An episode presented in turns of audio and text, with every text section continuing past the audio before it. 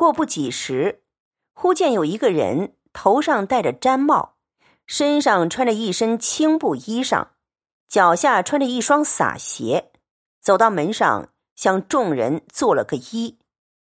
众人拿眼上上下下打量了他一番，便问他是哪里来的。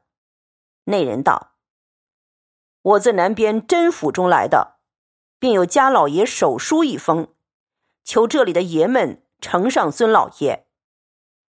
众人听见他是甄府来的，才站起来让他坐下，道：“你乏了，且坐坐，我们给你回就是了。”门上一面进来回明贾政呈上来书，贾政拆书看时，上写着：“世交素好，气意素敦。”遥仰参为，不生一切。帝因非才或浅，自愤万死难偿。幸邀宽宥，待罪边隅。迄今门户凋零，家人兴散。所有奴子包勇，向曾使用，虽无奇迹，人上确实。唐使得备奔走，虎口有资，呜呜之爱，感佩无涯矣。专此奉达，余容再续，不宣。贾政看完，笑道：“这里正因人多，甄家倒见人来，有不好却的。吩咐门上，叫他见我。”且留他住下，因材使用便了。门上出去，带进人来，见贾政，便磕了三个头，起来道：“家老爷，请老爷安。”自己又打个签儿说：“包勇，请老爷安。”贾政回问了甄老爷的好，便把他上下一瞧，但见包勇身长五尺有灵。肩背宽肥，浓眉暴眼，柯额长髯，气色粗黑，垂着手站着，便问道：“你是向来在甄家的，还是住过几年的？”包勇道：“小的向在甄家的。”贾政道：“你如今为什么要出来呢？”包勇道。小的原不肯出来，只是家爷再四叫小的出来，说是别处你不肯去，这里老爷家里只当原在自己家里一样的，所以小的来的。贾政道：“你们老爷不该有这事情，弄到这样的田地。”包勇道：“小的本不敢说。”我们老爷只是太好了，一味的真心待人，反倒招出事来。贾政道：“真心是最好的了。”包勇道：“因为太真了，人人都不喜欢，讨人厌烦是有的。”贾政笑了一笑，道：“ 既这样，皇天自然不负他的。”包勇还要说时，贾政又问道：“我听见说你们家的哥儿不是也叫宝玉吗？”包勇道：“是。”贾政道：“他还肯向上巴结吗？”包勇道：“老爷若问我们哥儿，倒是一段奇事。哥儿的脾气也和我家老爷一个样子。”也是一味的诚实，从小只管和那些姐妹们在一处玩。老爷太太也狠打过几次，他只是不改。那一年太太进京的时候，哥大病了一场，已经死了半日，把老爷几乎急死，庄果都预备了。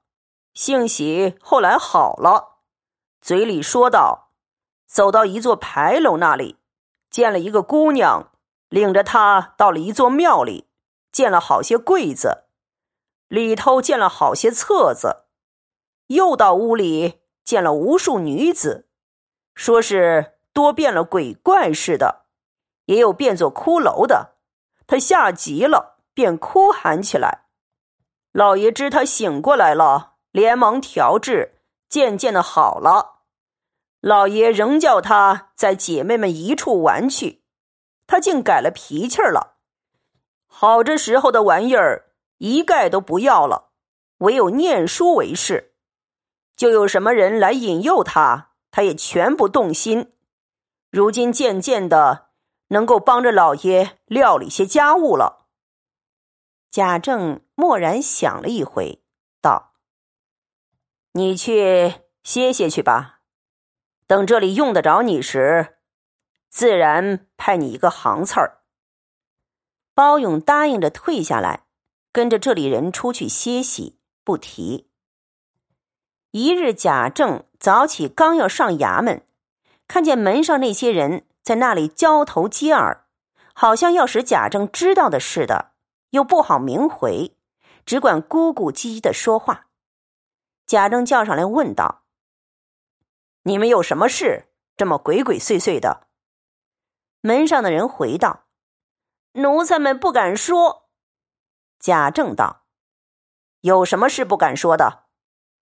门上的人道：“奴才今儿起来开门出去，见门上贴着一张白纸，上写着许多不成事体的字。”贾政道：“哪里有这样的事？写的是什么？”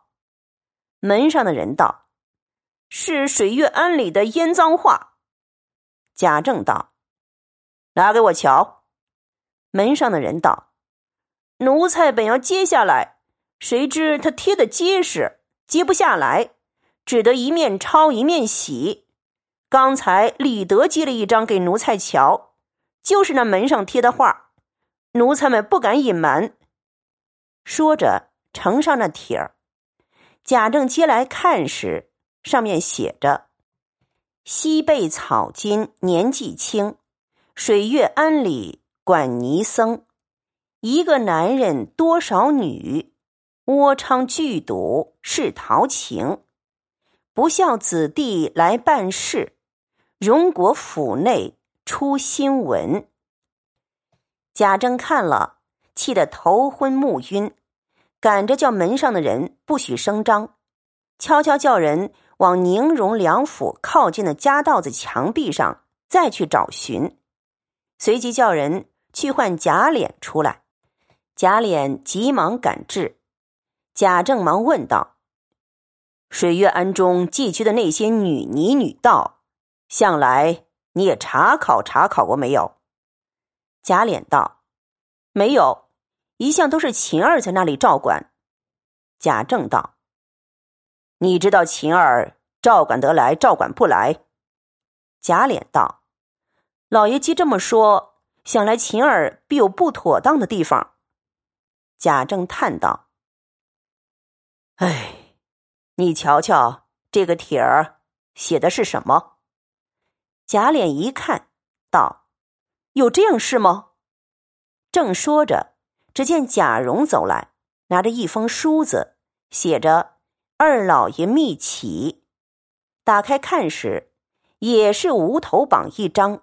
与门上所贴的画相同，贾政道：“快叫赖大带了三四辆车子到水月庵里去，把那些女尼女道士一起拉回来，不许泄露，只说里头传唤。”赖大领命去了。